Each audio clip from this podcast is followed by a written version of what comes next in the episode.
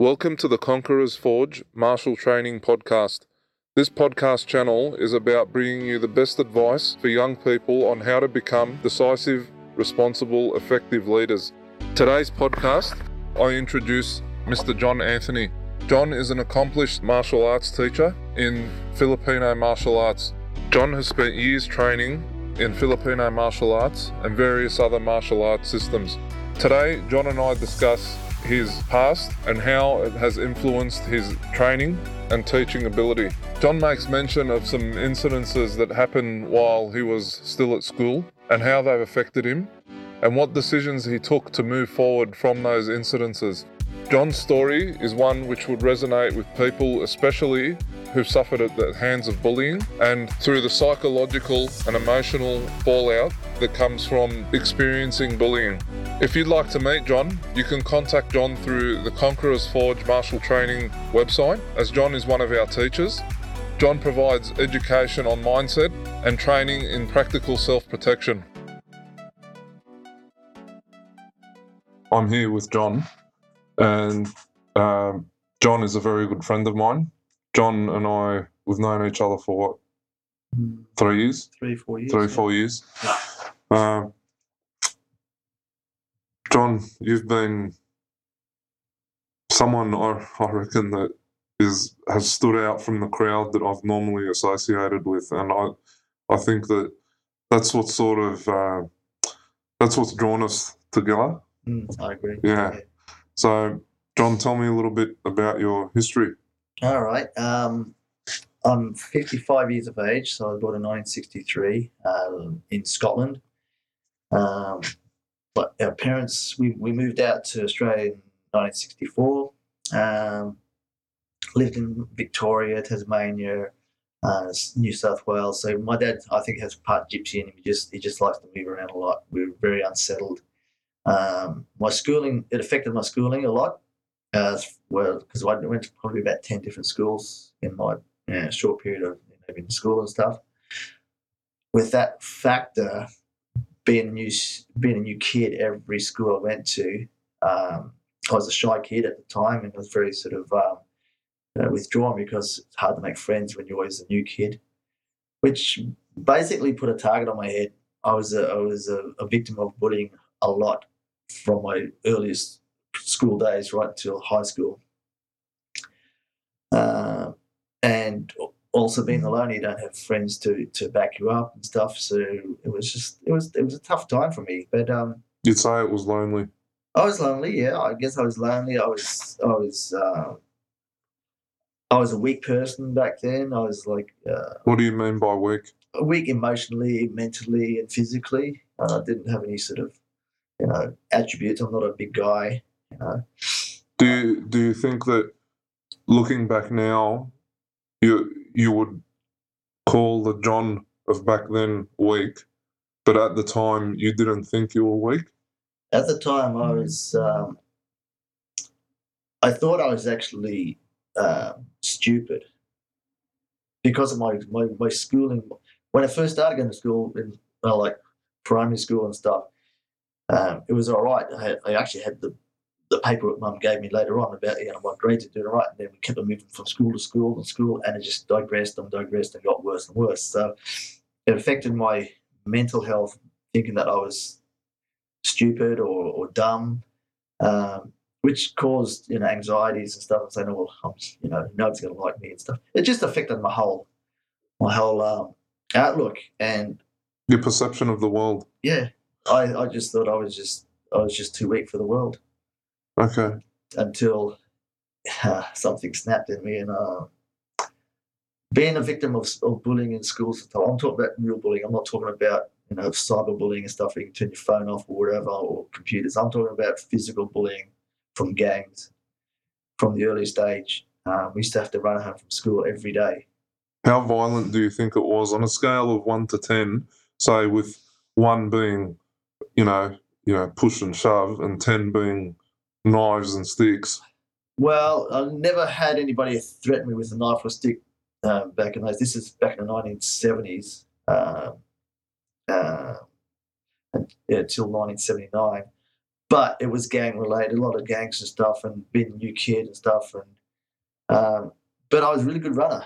I could have been a champion runner. I, I tell you what, and he used to call me Wormy because he used to just dodge and you know dodge everybody and just run and run and run. Mm, It was uh, so I was basically fit in that way mm, because I j- basically had to run home from school every single day. mm. I dreaded going to school. Sometimes I'd, I'd run home from, from school halfway through the day. I'd go in and, and mum said, What are you doing at home? I says, Well, I'm bullied again and stuff.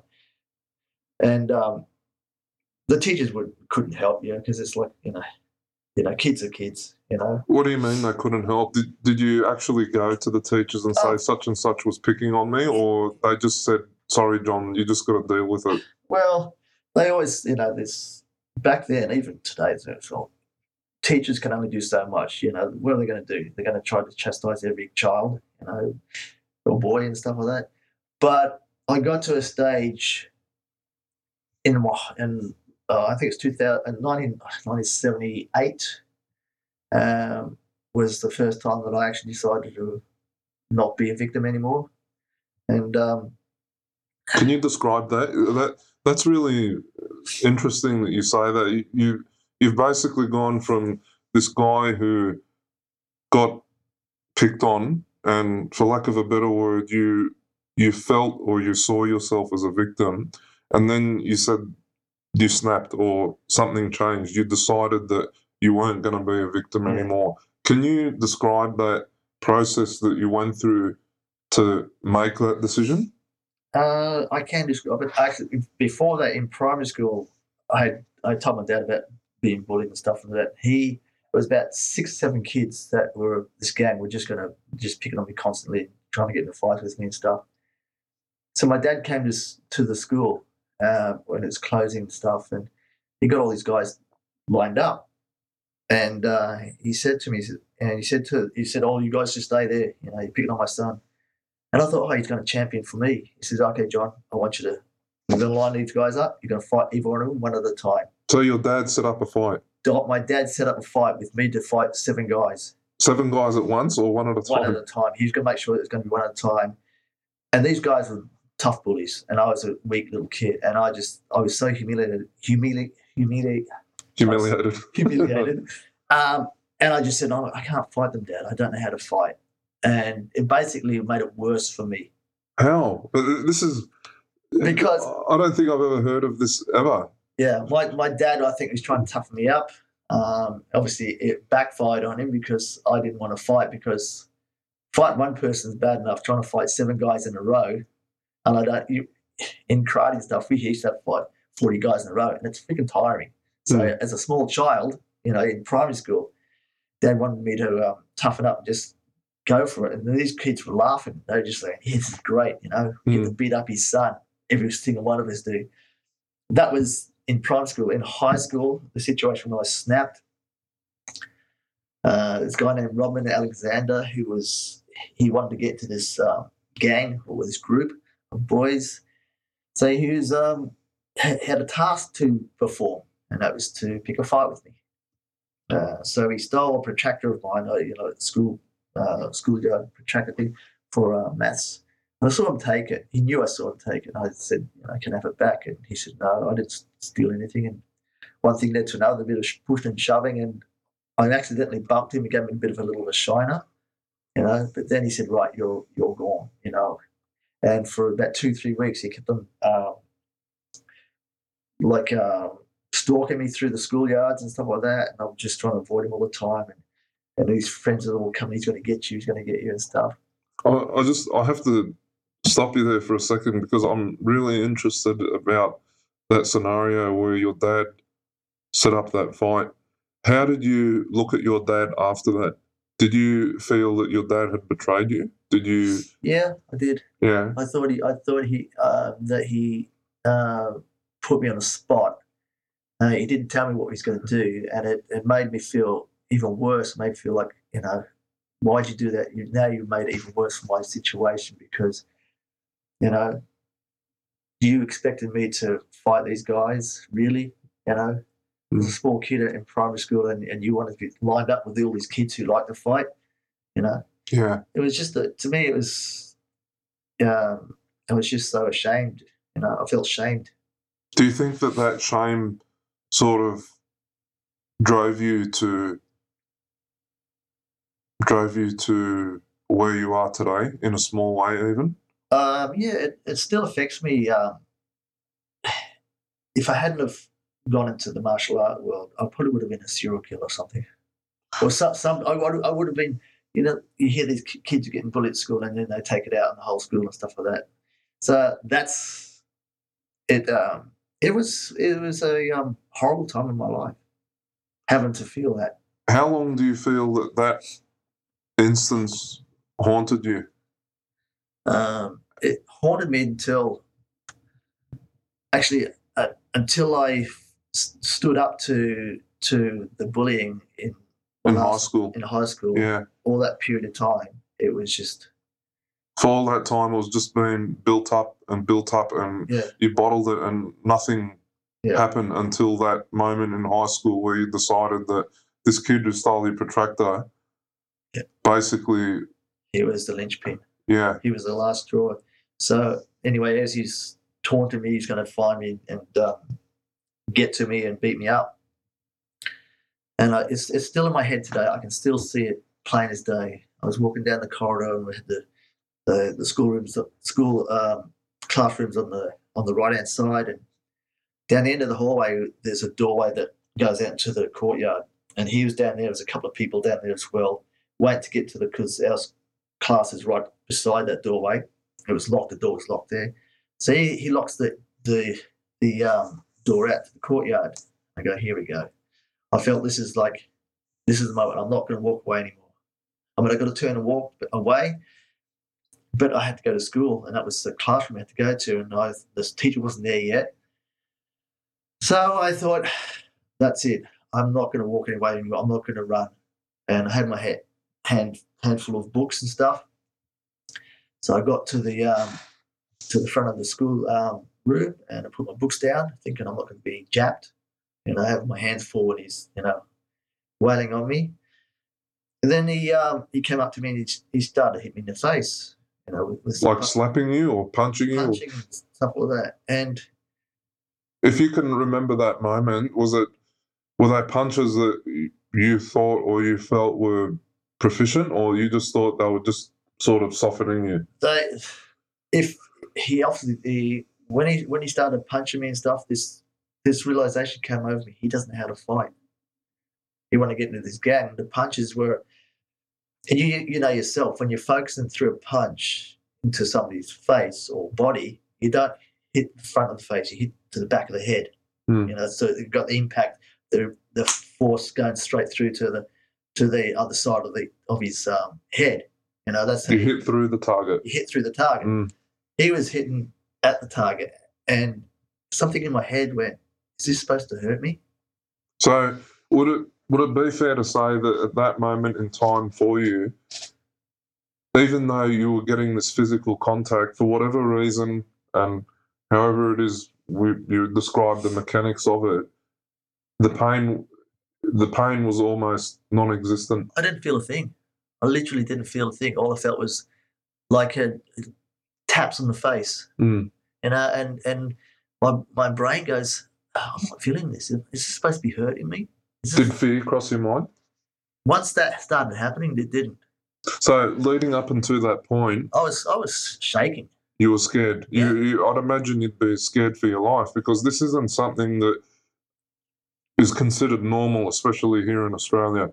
Um, you, kids don't go to school with the expectation that they've got to fight for their life, literally. So you've just endured this event where this video, so to speak, has been replaying in your head in every different way in multiple different endings, and they're all scary. And you get to this point where this kid is just apparently he's trying to hurt you, and you're like, well, this is nothing more than a fly landing on my face. It changed. It changed the whole my whole uh, concept of what was happening. Mm. And then the fear just went out, but then something else happened. The anger came out. What was it? It was he was just the wrong person at the wrong time. You know, I lashed out and I basically closed my eyes and took three swings. And when I opened my eyes, he was on the ground. Um, blood nose, two black eyes. His face was an absolute mess. I, I think it was all that rage from years and years of bullying. I, I took it out on this poor kid. You know, we were both the same age, Mm. But he just copped it from. It's just like a, a volcano just erupted in me. Mm. And at that time, I and I just closed my eyes, just bang, bang, bang. Every one of them connected, and they weren't little taps. Mm. I literally just pulverized him Mm. on the spot. He's on the ground there. Just his you know, face was, I've, I've never seen anything. It looked like he'd been, you know, three rounds with Mike Tyson, Mm. you know. Um, so after that happened, we he obviously went to the infirmary to get fixed up. We had to mop up all the blood off the floor. Uh, then the teacher came along and somebody says, "Oh, teacher, did you see the blood on the floor?" Because we'd obviously didn't clean it all up. And she said, "What happened?" And um, what happened was, um, was both myself and Robin Alexander went to the head office for the headmaster. He went in there first, uh, came out crying. I uh, went in there second, and uh, being a new kid, um, the the teacher said we don't, um, or the headmaster said we don't. Uh, uh, We don't tolerate bullying. tol- we don't tolerate bullying. and, I, and I told him, he said, well, I told him exactly the story. And says, look, I'm a new kid. I've always been picked on and stuff like that. And anyway, so he said, okay, leave it at that. So as um, as I'm walking out, and Robin's telling me, because he came out crying. I don't know what happened to him in, in, in the interview or whatever. Came out and he's telling all his friends that he got the cane. Because back then it was corporal punishment in the schools. Mm. So he said, "Oh, I, I got the cane," and he didn't get the cane because I didn't get the cane. So everybody hated me then. All the school just said, "Oh, you know, you're you beat him, beat him up, and then you, he gets the cane and you get nothing." And so it was just even worse for me as far as like, you know, You've just been ostracised that much more oh for because sure, of that. for sure. So, looking back now, I mean, this is what 20, 30, even 40 years, Forty years ago, 40 years, 40 years from when this event happened. How do you think you would advise the younger John back then? If you could go back now to a minute before that event took place, what would you say to the younger John well, in the in the headmaster's office, or before the first punch was thrown? um, I probably would. I think he did the right thing, to be honest. Um, do you- I don't understand the question. No, so that's, you've you've actually um, I, I would have said I always said I would have done it earlier. If I, if I'd have gone back and seen myself, I would have just said, "Don't be a victim." Don't don't regret Yeah. your I- decision. Yeah. So uh, even though I was bullied after that, Yeah. I, I didn't I didn't regret what I did. Mm. Uh, what actually happened was the teacher found out our our, school teacher found out that and went to headmasters because I was getting picked on even in, in the class. Well, the teacher had it back to the thing, people throwing stuff at me and stuff. mm, uh, and uh, she found out about it and she went to the headmaster and found out that Robin Alexander didn't get the cane. He had lied to everybody, telling that he got the cane, mm, and he had to apologise to, to me in front of the class, which is more humiliating. I mean, he got totally beaten up. yeah. Then he lied, and he got had to. Um, actually, that that week was also the week we had to have school photos taken. He wasn't allowed to have his photo taken. He literally had. He was that bad they couldn't take a photo with him, so he missed out. That's that's school photo. Wow. So, so in that case, so that that was one one incident. Then there was another incident with another bully. Thought, well, he must be a fighter. So he he's one of those guys that really is a nasty to, sort of person. Mm, You know, killing small animals and stuff. He'd been known to kill small animals. Just a really nasty one. mm, Robin, I think, was just uh, a victim as well. He wanted to get into this gang. I don't think he. I don't think he had any malice towards him. Uh, Towards me, he just he just wanted to be uh, part, part of of something. the, part of the gang. So to me, he wasn't really a bad person, but he just copped it. But this other guy, uh, uh, Nicky Taylor, I remember this guy's name, but I remember, don't remember any other names for these two guys. Nicky Taylor was the typical badass bully, you know, Yeah. and it was after um, sports and stuff in the um, uh, locker room, getting clean, cleaned up and stuff, and he just thought he just started trying to punch me. And I, So he took you for surprise. You, you didn't Well- know this punch was coming. yeah, but he, it didn't hit me or anything like that. And uh, but I just thought it worked once. I'll try it again. So I just started swinging like a windmill. Can't I can't fight for crap Mm. back then, but I just used all force and stuff. And I literally just bombarded him with these punches and gave him this massive big fat lip. And I thought, oh, wow, two fights in the these two weeks, you know. Mm.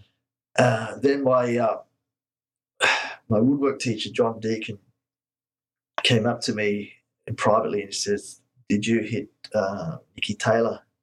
I'm going, I'm definitely going to get this cane this time. Mm. You know, definitely, I'm definitely going to, because he was a tough guy. John Deacon was a short, stocky little guy with a big beard. And he, and that he was really good at giving people the cane. Um, and I thought, oh, definitely going to cop it. But I didn't want to lie, you know, because actually he knew my dad. My dad just got a job there as a school teacher as well. And they're good friends.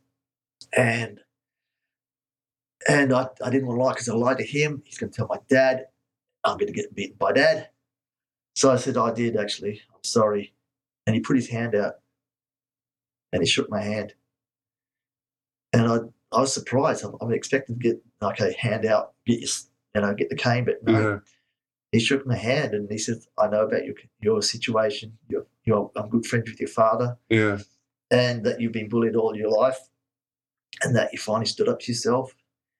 And um, and I also also teach judo. Judo instructor. He's I think a fifth degree black belt back then or something. Mm. He says, "Would you like to learn um, judo?" And I said, "Definitely." And that was my first introduction to the martial art world. How old were you when this happened?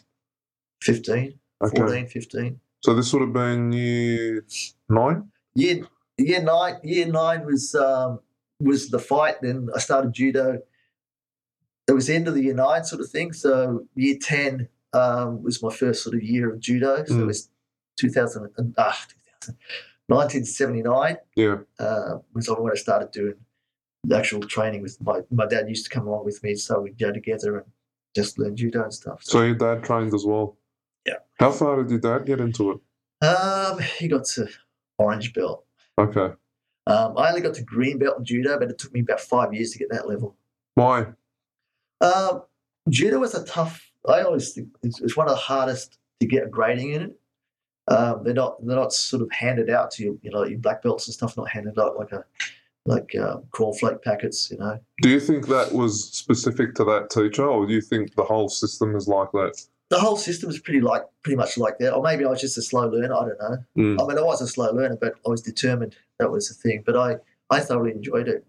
Um, I think it was about we spent about four or five months just learning how to break fall. Okay. that was you know, that's that's how you learn. And we had when we started in the judo class, we had the white belts, or the weren't even white belts. You just a basically an upgraded person. Um, you're on the side there, just learning how to break for, right? And there was probably about 12, 12, pe- 12 students. And then you see the other guys out there with the graded belts and stuff, the green belts, blue belts, brown belts, whatever, black belts, just training and stuff. And I'm just looking at them, oh, I wish I could do that, wish I could do that but we had to learn how to break fall, learn how to break fall. Learn. By the end of about four months, it's just that my dad and myself, everybody else had quit.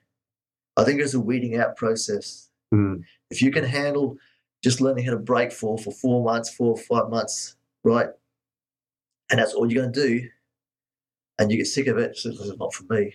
It was a weeding out process. It was a tough, tough time too, you know. Mm. It was, but I, you know, I thoroughly enjoyed it. How did you? How would you have rated John as your teacher? he was he was very very good he's actually quite well known i don't know if he's still alive or not but i know his daughter is uh, a national coach for the judo, judo um, association for olympics and stuff Mm-hmm. very very highly rated he was the highest rated one of the highest rated guys in in tasmania at the time Mm-hmm. um, then he's one of his black belt students. Chris Willing was a really, really good judo judo instructor as well, and top top fighter as well. I mean, he won a lot of gold medals and stuff like that. Mm. Um, but they were they were good. They and I felt like I was a part of something. You know, I, I went there and I wasn't. I felt at school I was always bullied. This place I felt like I belonged there. They um, they brought me in. Obviously, John told the guys, so this guy, this kid needs help Mm. mentally, physically, and emotionally. Mm. So it was it was a good uh, good feeling to be part of something like that. That's really, um, I think that's really, that was really big of the, the teacher to do that because I'm of the belief that generally speaking, and uh, as it should be, a, a teacher, especially a martial art teacher, should offer at least some of the emotional, the mental, as well as the physical um, to their students. I know that, especially here in Sydney, there's t- tons and tons of schools that don't. They just focus specifically on technique, or they may s- focus specifically on theory, or they may focus specifically on one little piece of what could be called development of a student. Mm. And yet, in the advertisements in the newspaper, on the internet, or Facebook, or whatever else, they're trying to peddle that they're teaching self confidence, or they're teaching self defense, or they're teaching courage, or this, or that, or whatever. Uh, looking back now, and you're you're quite an accomplished teacher now, and as well as a long time student. How do you think that the landscape has changed with martial arts in Sydney? Do you think that it was like that all the time for everyone, or do you think that that type of teacher that John was really doesn't exist anymore?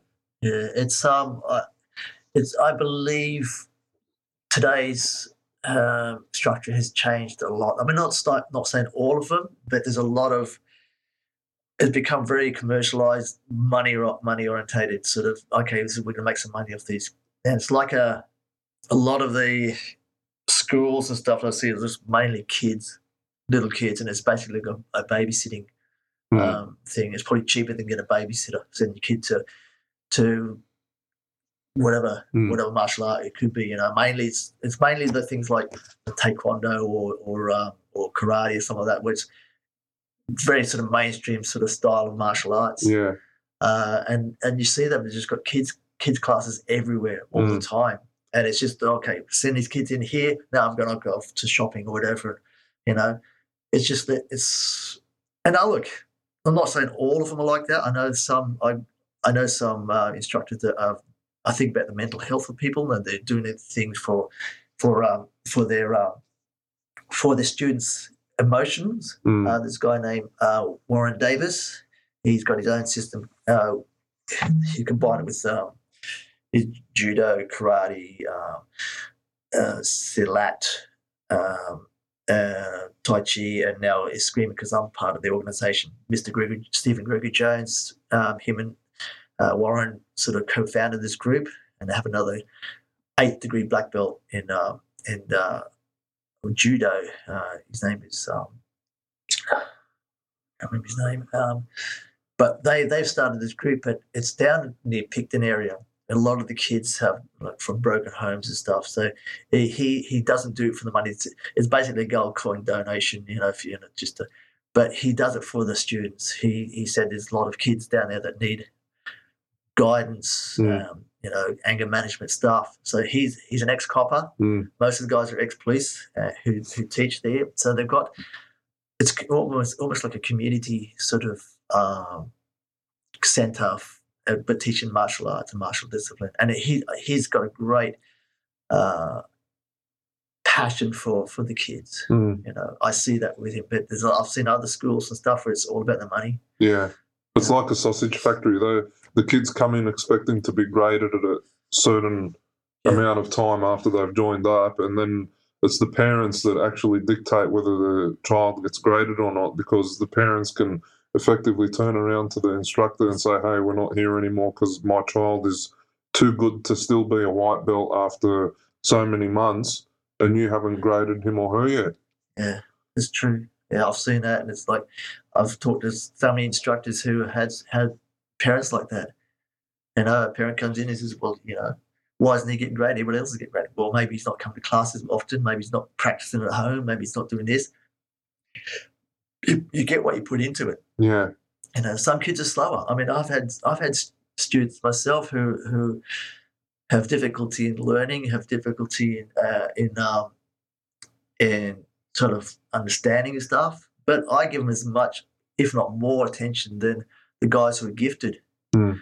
purely because I care for them. They they come to to to learn, and they come to uh, be part of something, and that's to me that's more important than than how many how much skills you've got.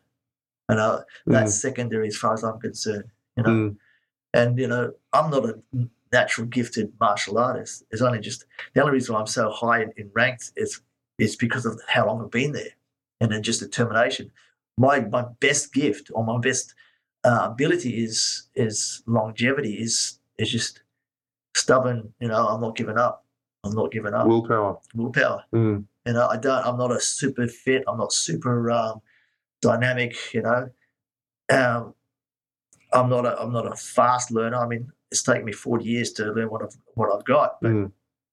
to me, it's, my my superpower is is just just uh, Stick to it, isn't stick it? to it. Yeah. But with that said, I mean, you you wouldn't have been graded. You wouldn't have accomplished this rank that you're at now without demonstrating ability. You you've definitely got ability.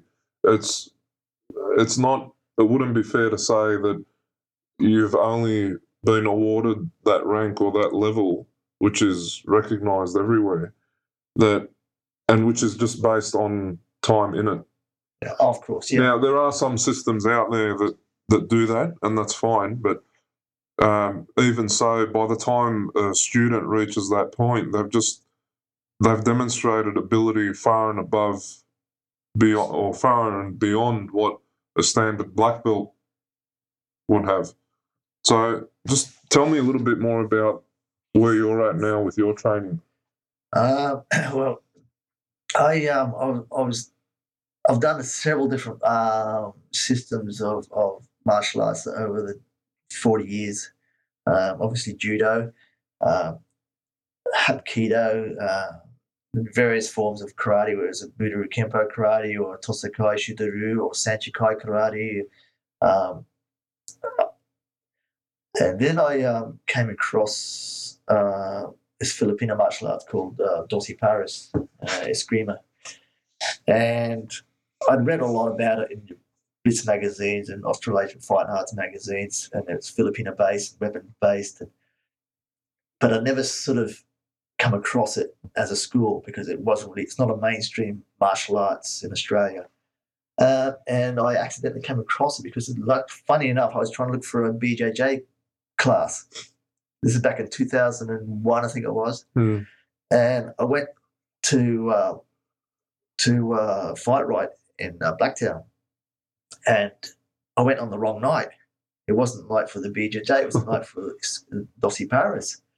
And I walked and I looked in there. I thought, "What are they doing here?" And then I found out one of the instructors there was telling me what it was. And I said, "Great, I'm signing up." And uh, just, like that, just like that, yeah. yeah. Well, well um, I think with all my years of, of judo and karate and aikido, uh, there was always this thing in my head about um, how the knife culture is getting worse and worse in Australia. More knife attacks, more people getting murdered and attacked by knives and stuff. And I felt there was not saying that all karate systems are like this, but the ones that I've been in, they didn't really have a good defense against a bladed weapon. Um, Well, just just on that, you you you've made this um, observation with other systems, for example, you know the karate systems or whatever else they may have been. Did you ever get the impression during that training that you would maybe one day, if you were unlucky enough, have to deal with a knife that was Scenario? always, yeah, it's always been in the back of my mind. I Mm. mean, when you, especially in, when you look, pick up the paper and there'd be three, four and a half attacks Mm. in one day. You know, this is back in. Well, I always look at this when I, when I've been training all these different systems. I got black belts in, in various other systems and stuff like that. But every system I've gone to, bar none, have always had this um, thing of we're the best. We don't need you don't need to learn anything else, Mm. including judo. I mean, but uh, obviously that's that's typical propaganda that everybody has, and um, but you fall into that. He says, "Oh, judo's great, judo's great," until it didn't work for me one time. And I had to, and I wanted to change. I wanted to do a striking um, style, so I went to Sanchikai Karate um, and learned that's that form of karate. Got to the brown belt, but then we moved to Sydney um, back in 1985. So I had to start all over again and find another. Didn't have Sanchikai here in, in, in Sydney. It was only Victoria, Queensland, and Tasmania. So, but every every school that I went to, and this is the only thing that I found um, that it's actually not it's not as bad to these days because a lot of people are cross training with other other systems and stuff. But Mm. back then it was our system is the best. Our system, you don't need to learn anything else. Well, it's not about the system; it's about the person. I think it's how much you're willing to to um, uh, be honest with yourself. Mm. And uh, I'm still, I still don't say that I'm I'm the be all and the best all and stuff like that. I still believe I need a lot of work, you know. Mm. But I was even telling my students is if you if you get to a stage you need to learn something else, go ahead and do it. I don't I don't stop anybody from doing anything because it's not about the trouble with a lot of martial arts instructors is their ego. It's the Mm. biggest downfall for martial arts in, in in my opinion. Your ego dictates how you uh, run your school, how you, how you run your business, how how you tell your students that you know this is the be all and end all, and um, being dishonest with yourself and with your students and stuff. Mm. You know, and when they are, you see placards of them saying we're learning control, self discipline, and self defense. And when they put self defense in there, they don't even know what self defense is. Mm. Uh, as far as I'm concerned, thinking that you have to have a, get to learn how to fight is self defense. It's not. Self defense is not getting to fight in the first place. I don't even like the word self defense. I like rather self um, self protection. Mm. Protect yourself from from you know Tell me what you, you've obviously seen so much. Um, what are some of the mistakes you think that people or parents make or adult students make when they walk into a school and decide that that's for them? What do you see as the mistakes that frequently happen? Um, first of all, a lot of them don't do research. I mean, when you when you're buying something, you know, you research. You know, if you're buying a car, you've got to research what's what's you know, how's it run. You, you find out all the. You don't just go in and buy a, a brand new car, or you go into a house, you inspect inspect the house, Mm. do your research, find out if it's if it's got any faults and stuff like that. That's they get professionals to do that for you. So this is that. Go into this martial arts school and just see people with uh, trophies on the wall and certificates. Mm. Um, do a bit of research with them. Mm. Find out what their background is. Find if they're if they're legit. Because there's a lot of ones out there that aren't. Mm. You know, you you know that yourself. Mm. You know, if you don't have a if you don't have a, a solid basis, whatever style it is, whether it's judo, karate, you know, sambo, you know, Filipino martial arts, Mm. find out if it's got a if it's got a legit lineage Mm. and has has cred, credibility in that. Also, watch a class and see how the instructor teaches. See if he's a bully. Mm. See if he can't control his students. Mm. See if it's. Um, I mean, I went to a uh, a grading for my uh, my niece. My brother is he lived down in Campbelltown Way, and he's and he saw this. Um, he told me he says, "Oh, my my daughter's going for a her her uh, orange belt. You want to come down and come watch the grading because it's open for him to watch." I said, "Oh, that'll be fine." Uh, so I went down there and I was just uh, sitting in the audience. A massive big place. The guy was loaded. You know, it's a beautiful big gym and stuff like that. Nice shiny equipment, Oh. aircon, it was the works. absolutely. He he must have had a fortune to build this place. It looked like really it had a had an octagon, had he had all these different things. You got BJJ there, you got karate, you got um, Filipino martial arts, you've got his wall, just a huge big wall with trophies and certificates of all these black belts he's got. Mm.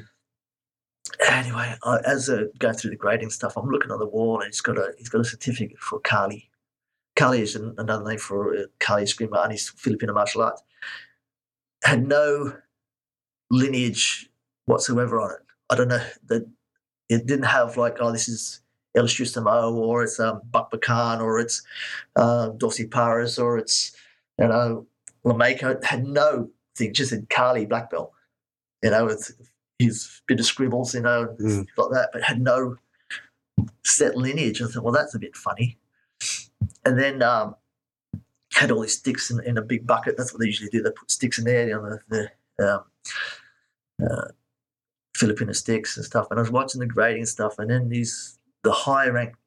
You could tell it was really traditional karate based stuff because the forms are very, very basic and what you know. But when he had this knife defense, he's ex an ex copper as well, which is quite funny. Um, and he's teaching these kids, okay, we go go for the knife defense for um, for things. And he, if he's a Kali guy, he'd know Filipino knife defense. Mm. It was all karate based stuff, and it was absolutely sh- a ba- bad karate based stuff. Mm. Not not your uh, kempo stuff or whatever. I'm talking about like traditional, you know, psych- Ancient. psycho, you know, Yeah. with the arm up here and coming down like this, and they- they're going to come and attack you like that. You do this and do that, double block stuff. It's absolutely atrocious. Um, and I don't normally like to to um, bag out on people, but I'm looking at that. My brother's looking at me, and he he could big smile on his face because he's going, "What do you think of that?" And I said, "Horrible." horrible. I'm sorry, it was horrible. And I and I don't normally have that sort of thing, but it's it was just it was woeful. Mm. And you're teaching kids this is how you defend against a knife. Mm. My f- best form of defense against a knife is Nike. Yeah. Run, Run, like hell, run away. you know. But I'm definitely not going to do what they were doing. Yeah. So, but yeah. So, but there's a lot of people out there who have false, you know, certificates, Mm. and yeah. So you, you've got to do your research. That's the that's the key. If you're if you're a parent that wants to um, send your kid to somewhere that- that's going to, no, you've got to look at what the motivation is, is for the kid to go there. You know, Mm. is it going to be sports? They like the idea of getting gold medals and medals and stuff. That's if that's what you want, and they're they're willing to have that sort of stuff. That's fine. Yeah. If it's for self discipline or discipline, that's good too. If it's for a self defense, make sure it's a good self defense system. Now that's hard to say because everybody says it's all self defense, but I self defense is not just learning how to fight. Self defense is learning how to have- awareness. Mm. You know, aware of your surroundings, your um, spatial awareness, your your observational skills, how to avoid a situation in the first place, body language, um, things like that. Yeah, that's that's um pretty interesting you say that because I I've always been of the opinion that self protection is that um, step up or step away from the traditional martial arts experience that um, anyone might have, which is self protection. In my eyes, is just about making a decision before the problem actually starts. Exactly. So to you, you know you, want to you want to have awareness. You want to have responsibility to yourself as well. You want to be decisive in your action, and then not only that, you want to have actually want to own that decision that you took. Now, specifically, what I'm talking about, and uh, this is hypothetical. If you're backed up against the wall, for example, you've clearly missed out that hey, there was a threat down this alleyway and I, I didn't How did you get that? how did I get here? But hey, I'm here now, I've got to deal with it. So you you'd basically have to know that you're responsible for yourself. Now, yeah, okay, you can call the police, you can scream, but until help arrives, you're on your own. That's right. And the fact of the matter is, in today's world, people are more inclined to pull out their phone and film you getting your head broken Yep. instead of jump in to help you. Yeah. So you've got a responsibility to yourself. Yeah. And it's at that point you're going to decide, okay, am I going to gouge this guy's eyes out? Am I going to kick him in the balls? Am I going to just continue to scream or am I going to take action just to get out of it?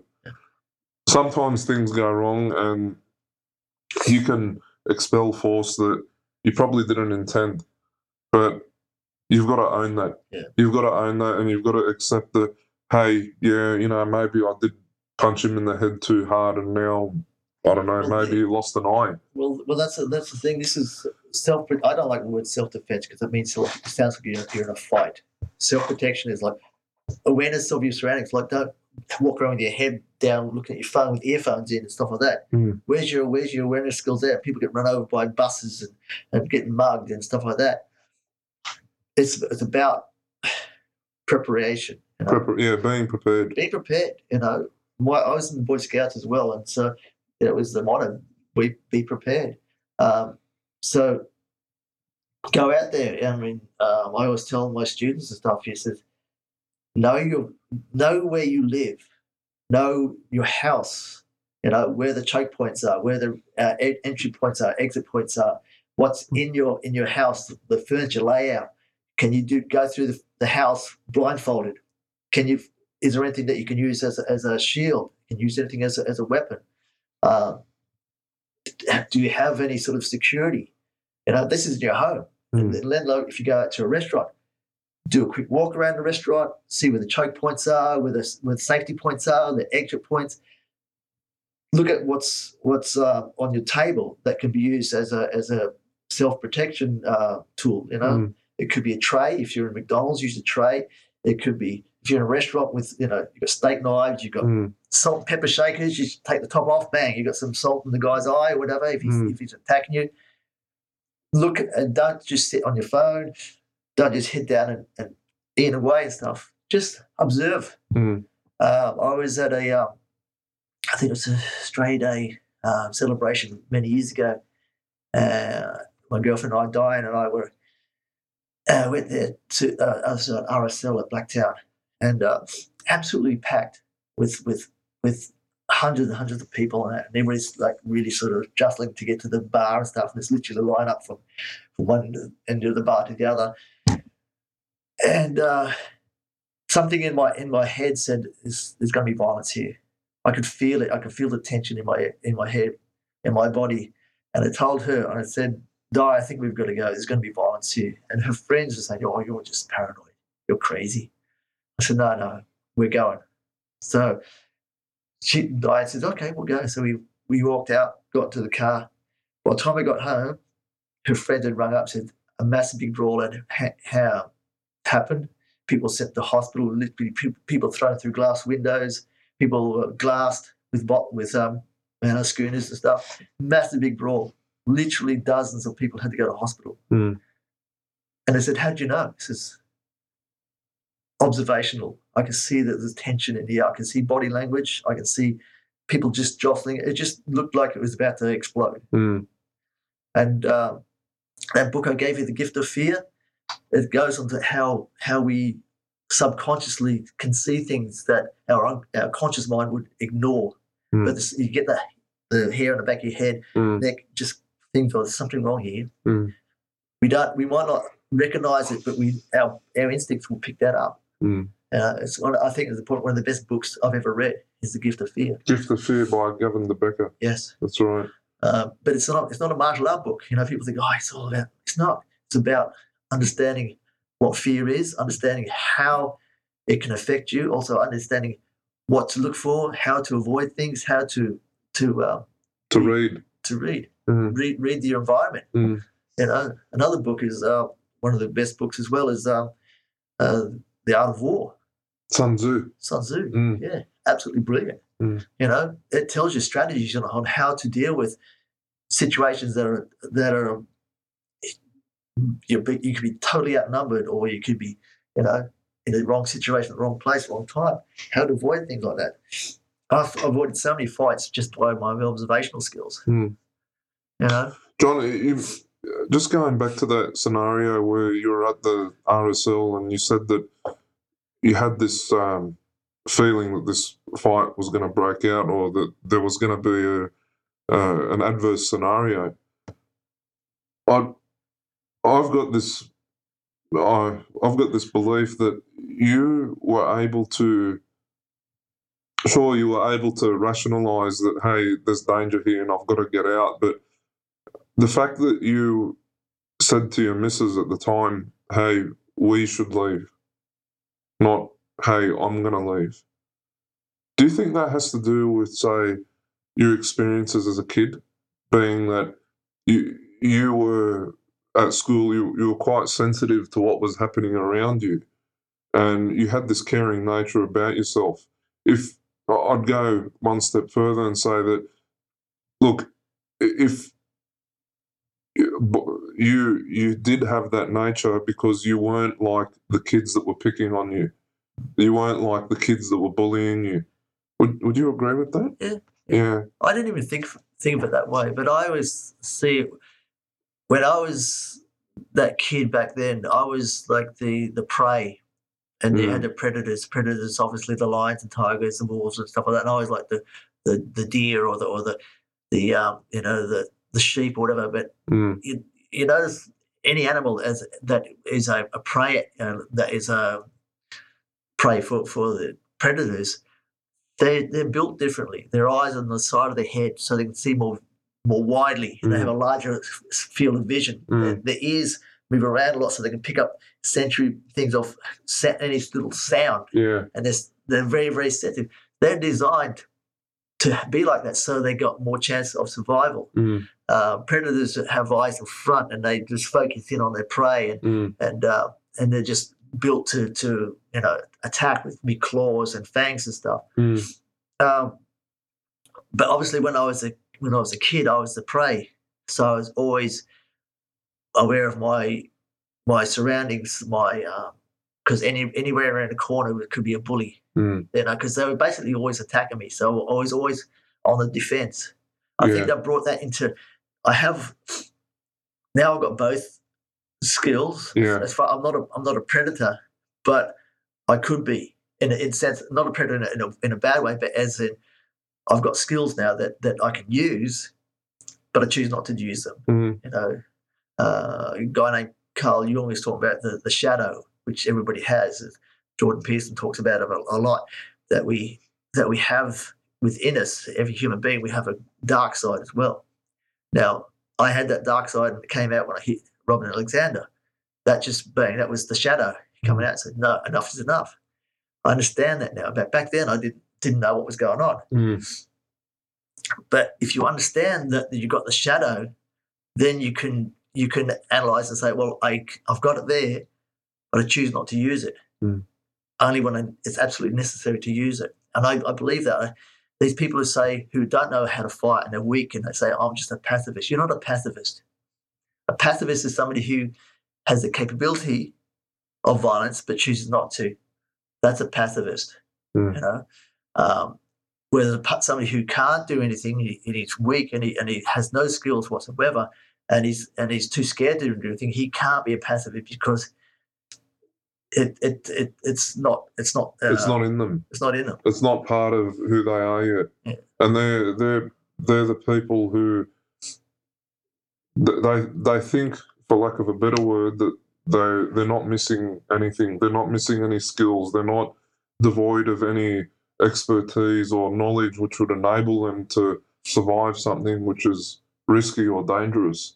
And I believe that it's unfortunate that basically the way life is, you don't always get to pick when those situations come up. Sometimes those situations pick you, Yeah. and you can't do anything to avoid them.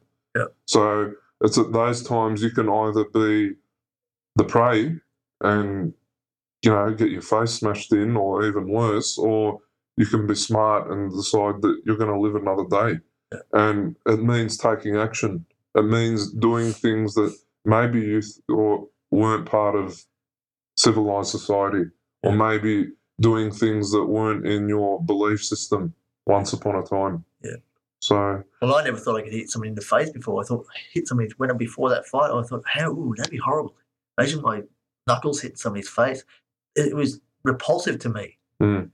But then when it happened, I said, it was almost uh, a relief that it wasn't as as um, horrible to my my. I mean, I didn't like the idea of beating him up. We actually became friends afterwards. It's quite funny. We used to go fishing and stuff. Mm. Yeah, he actually came up and apologized to me, and I apologized to him, and we became close friends.